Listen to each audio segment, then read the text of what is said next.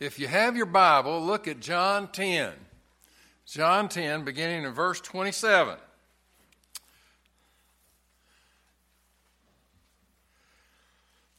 My sheep hear my voice, and I know them, and they follow me. And I give them eternal life, and they shall never perish, neither shall anyone snatch them out of my hand. My Father, who has given them to me, is greater than all, and no one is able to snatch them out of my Father's hand.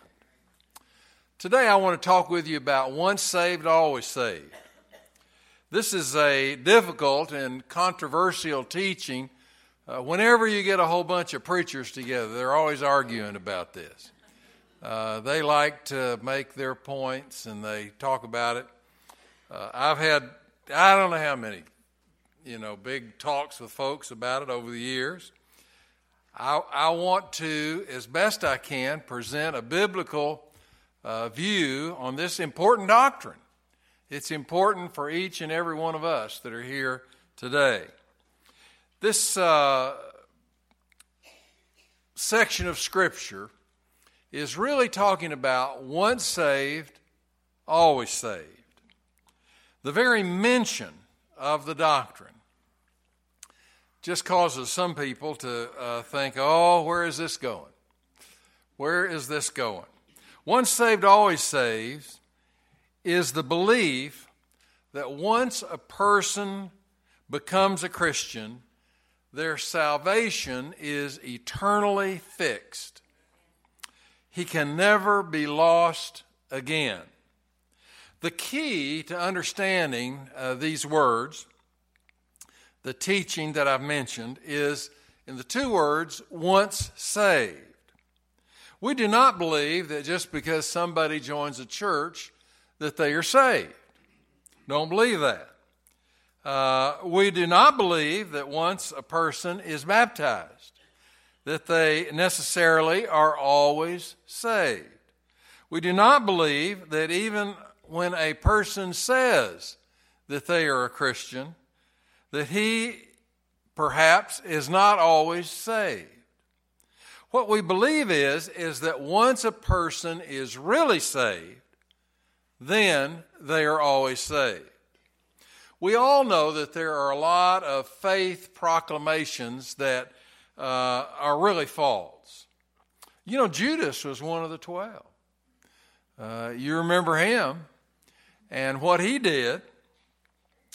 Almost everyone has had at least one kind of very special moment, time in their life uh, when they drew closer to God.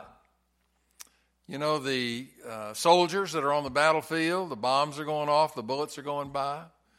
They say, God, if you'll get me out of this mess, I'll never miss Sunday school again in my life. God, if you'll get me out of this mess, I'll tithe. God, if you'll get me out of this mess, you know, uh, whatever. Uh, we've heard people say that. When people get sick, they say, Lord, if you'll make me well, I'll do this and this and this. I'll never cuss again. I'll never beat my dog again. I'll never do any of those uh, things. Well, we all have these moments in our lives that are very religious. You know, it might be a special service in a church somewhere along your life. Or maybe it was in a revival meeting, a revival service. Maybe it was in a vacation Bible school. Maybe it was at church camp. Uh, you know, there's a lot of different times in our life when we're drawn closer to the Lord. And at that time, some make a very emotional response to the gospel. Uh, when I was a little boy, uh, I went to a non Baptist church, and I had a bunch of friends in the class, of course. And one day we were in Sunday school. The one of the staff members came in and said, uh, Today's the day that you all join the church. And uh, I didn't know exactly what that meant. So he took us down to a different room and we, we filled out a piece of paper. And uh, then he walked us all right into church in front of all the people. And he said, These are the newest members of our church. and uh, everybody clapped, and everybody was real happy. Uh, I thought uh, that was kind of weird how they did that. And even as a little boy, I thought, well, this is superficial. This is not, uh, this is not what I thought it was going to be. Well, false professions of faith have always been around. You know, I had a fellow one time come and join a church where I was pastoring, and uh, he sold insurance. And uh, our church had a lot of members, and he said, You know, do y'all have a real active life insurance guy in your church? And I said, Not that I can think of right off the top. And he said, You know, I love your church. I, I think, I think I'm going to come to your church. And he did. He joined. Well, as difficult as this doctrine might be for some people, the alternative is totally unacceptable. If you believe a person can be saved today and lost tomorrow, you're saying, in effect, that you believe that they are saved today because they're worthy today. They've done some right things today uh, because of the life that they have lived today. And if you believe the person can lose their salvation, you are saying, well, they lost their salvation because of something they did. Uh, they ceased to be worthy, so they lost it.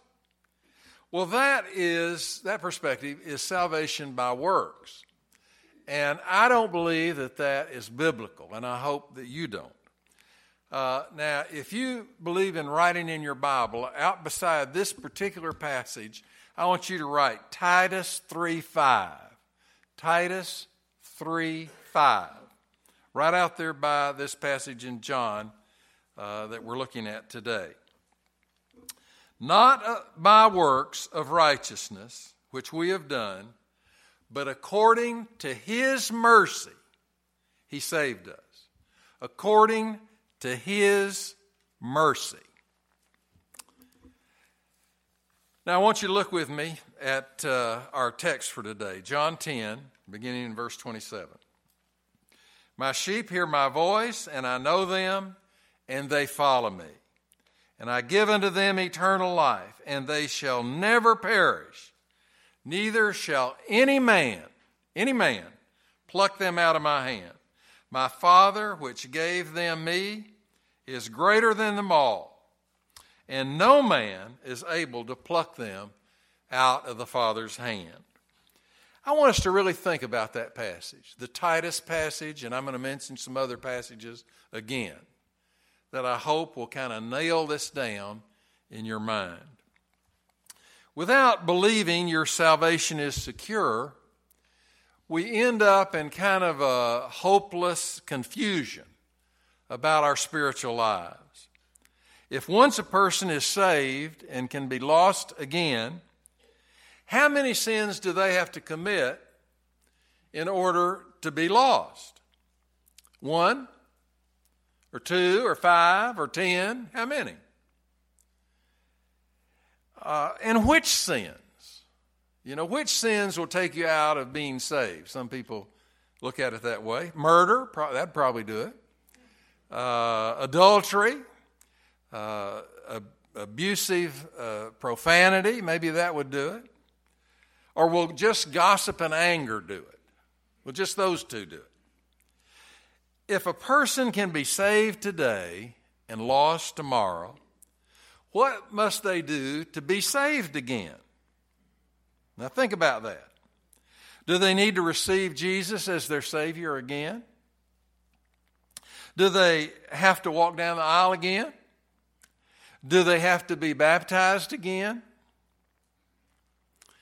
I uh, was preaching in a church years and years ago, and I preached a pretty evangelistic message, and this lady came down and she said, uh, I want to be saved and I want to be baptized.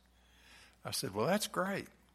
I said, Would you have a seat right over here? And I went over and I handed her a little thing to fill out. And I said, uh, Have you been going to church before? She said, Oh, yeah, I've gone to church all my life. She said, I've been baptized 15 times.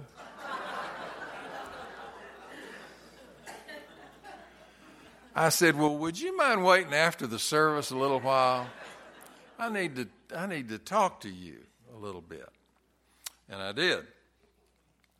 Well, uh, without the assurance of salvation, a believer can never have peace and joy and usefulness in the kingdom of God because they are never, never sure of their relationship to our Savior. We must remember that Christians do backslide. They all do. We do. I do. You do. Uh, we all have times in our life when we back up uh, where we are spiritually. As the bumper sticker reads, Christians aren't perfect, they're just forgiven. And that's very important, and it's true. There has to be room for growth and development in the Christian life. There must also be the possibility of regression. You know, sometimes we get real, real close to God and then we we kind of back off. You know, most of us do that. Somewhere along in our life, something will happen, it'll bother us. But that does not mean that we're not saved. That means we're going through a very difficult time, and, and the Lord uh, takes hold of our heart and helps us, and some other people come and help us, and some friends from the church come and help us, and some Christian neighbors come in and they help us. How far can somebody wander away from God and still rightly be called a Christian? I don't know. I don't know. How long can they stay away from God and still be considered a child of God? I don't know. How deep into sin can they fall and still be thought of as a believer? I don't know. And fortunately, it's not our job to know.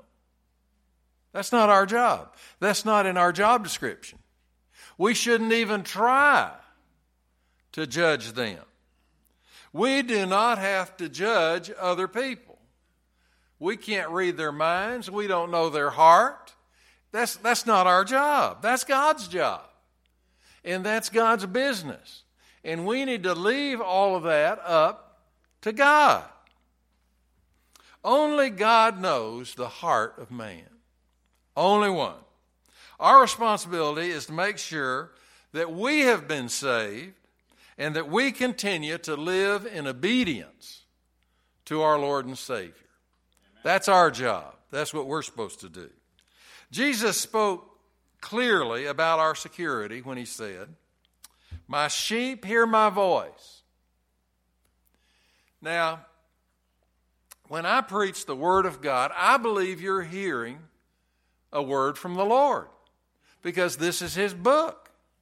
And His Spirit is here. And His Spirit is trying to direct each and every one of us.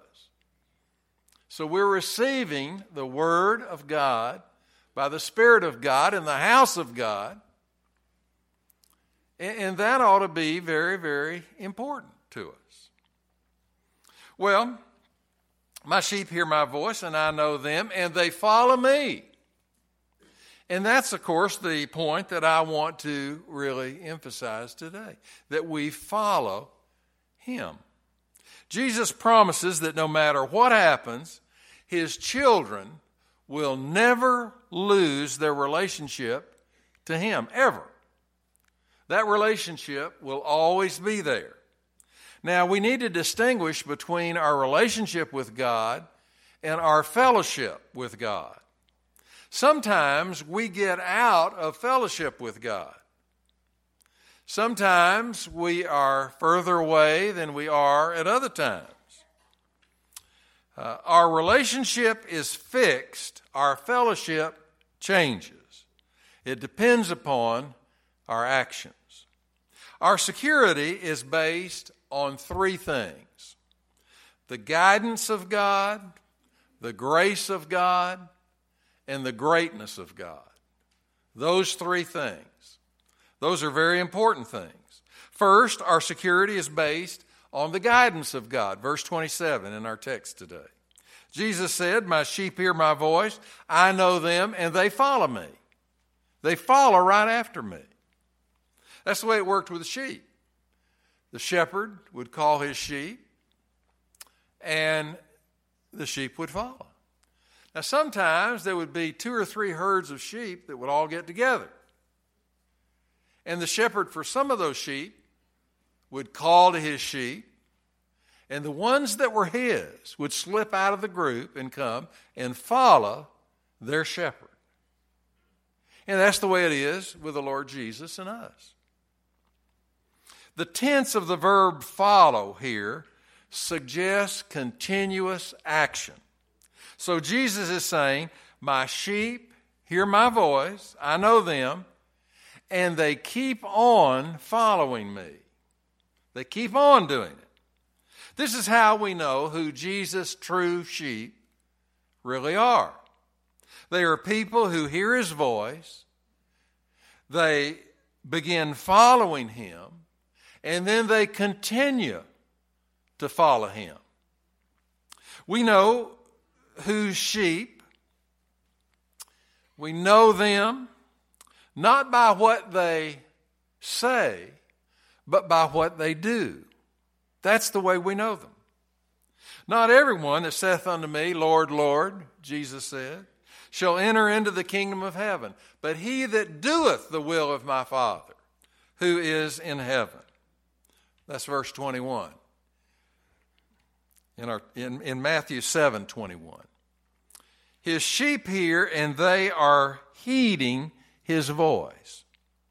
This is the distinguishing mark between the real and the superficial follower of Christ.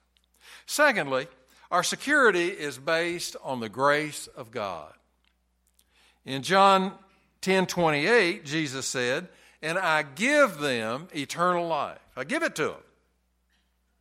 Now, eternal life is a gift, it's not a loan. When someone lends you something, guess what? They want it back. They want you to give it back, take it back. Unlike a gift, it is not yours. Our life here is a gift that God gave us. A wonderful, wonderful gift of life. It is the testimony of Scripture that we are not saved by being good or by being religious. We are saved by grace through faith. Now, don't forget the faith part. We have to have faith in the Lord Jesus. That's what we do. We have faith in Him. We trust in Him. We place our lives in His hand. Logic says if we can't earn our salvation by being good, then we can't lose it by being bad. Our salvation is never dependent upon our goodness or our badness, but upon God's goodness and God's grace. God could have saved us any way He wanted to.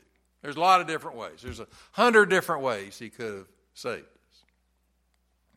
He could have saved us by riding in the sky. He could have saved us by uh, helping us to win the lottery. He could have saved us by uh, making us the strongest person in the world. He could have saved us, gotten our attention, and overwhelmed us and, and just uh, made us so responsible and responsive to Him. But you know what? He didn't, he didn't use a lot of those ways. He could have chosen any way he wanted to. The choice was his, that's obvious. He's sovereign, he's God. So, why did he choose to save us by grace? What's the reason for that? There is a very good reason. Lest any man should boast. Ephesians 2 9. God knew that if we were going to earn our salvation by our works, that we would become real proud about our works. We would begin to, you know, go around and tell everybody, you know, I haven't missed Sunday school in 27 years. And uh, I've tithed since I was eight. And I've done this, you know, 150 different times. And I've led X number of people to Jesus. We would, we would just fill ourselves with pride, and then we would boast. We would be boasting all the time about what we've done. Well, that's not what the Lord wants. So He uh, allowed us to be saved by His grace. There are three kinds of faith there is the intellectual faith. Some people believe that Christ uh, is on the same plane with George Washington. Uh, they believe in George Washington, they believe in Christ. If I were to ask you, do you believe in George Washington? Everybody in here would say, well, you know, I, I know he was our first president. I know he lived and, and he died and he's buried up northeast and he was a good man and, you know, we could say a number of things about him if I believe, do you believe in George Washington? All of you would probably say, well, yes. You've read about him in textbooks. People that you uh, believe in have told you about George Washington. So you, you would believe in George Washington. While you believe in George Washington, that he lived and that he died, you are not trusting in him for anything. You don't expect George Washington to do anything for you. You don't pray to George Washington. You don't ask for anything from him. Now, some people believe in Christ the same way that they believe in George Washington. It's an intellectual faith. Secondly, the second kind of faith is temporal faith. This is the kind of faith that turns to God for help in time of need. You know, if you're dying, you're in the hospital, you're really, really sick, you say, Lord, please, please get me through this. And I'll do this and this and this. You know, we, you know, if I could get the one I wanted to marry me, I'd do anything. If I, you know, I mean, you just think of a thousand different things. And then when the crisis passes, so does the commitment. It's hollow, it's emotional, and it's temporary. It's called temporal faith. The third kind of faith is saving faith. This is the kind of faith where you trust in Jesus with your life and your destiny. You ask Him to be the Lord of your life, the boss of your life you ask him to take over your life. Romans 10:13 says, "For whosoever shall call upon the name of the Lord shall be saved."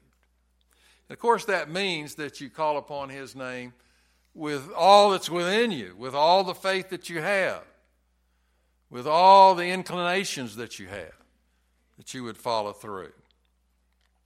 This is an eternal salvation for every one of us would be so blessed to have and to know about that experience in our life.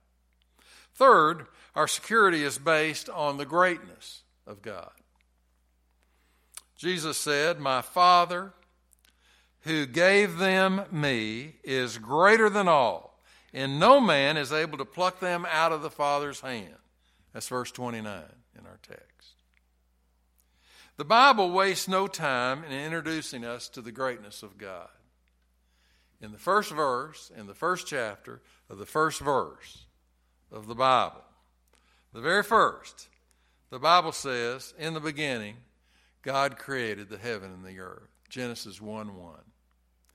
I mean, he clears it up right at the first. There's no doubt, there's no question about any of the rest of it if you believe the first of it, the very first verse. The word God in Hebrew is the name Elohim. Elohim is the Hebrew word. It uh, has a root meaning to that word, and the root meaning is power. This word uh, comes from power. It is a common name for God that is used over 2,500 times in the Old Testament. It literally means the one from whom all power flows Elohim. This powerful God is the one who holds us in the hollow of his hand, and no one can take us away from him. I want you to think back with me till to the time when you had your child or your grandchild or your great grandchild out on a walk with you. And you got to a very steep place in the walk. And it was just very steep. And, and you had the hand of your son or grandson or great grandson, and, and all of a sudden he slips. You know, children slip a lot when there's a real uh, straight down uh, piece of ground that you're covering it's hard for them to walk. Well, however, you're holding the child's hand.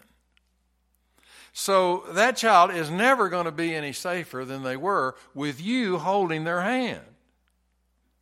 The only way that they can fall is if you fall. That's the only way that they can fall.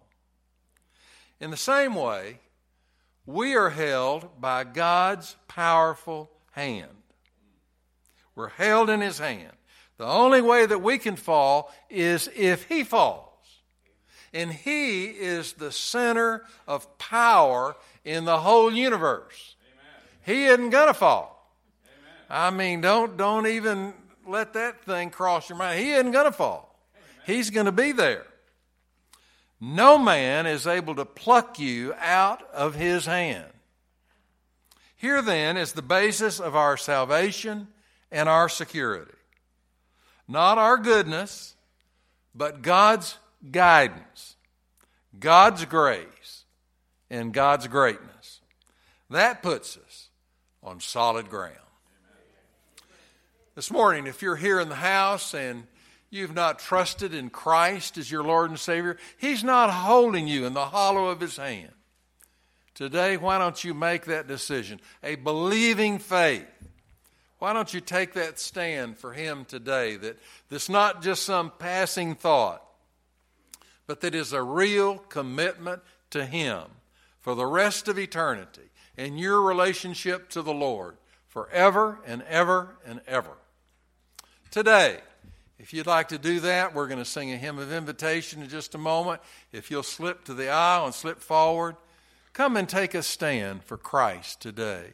Today, if you've been visiting with us for a good while, you need a church home, we'd love to have you come and join with us and serve with us. We're trying to do a lot of special things for the Lord Jesus. We're trying as best we can to follow His word and His way in our lives individually and corporately. And we'd love to have you come and join with us in that regard. I'll be standing right down here at the front. If the Lord leads you, you just slip out and come. Let's stand as we sing.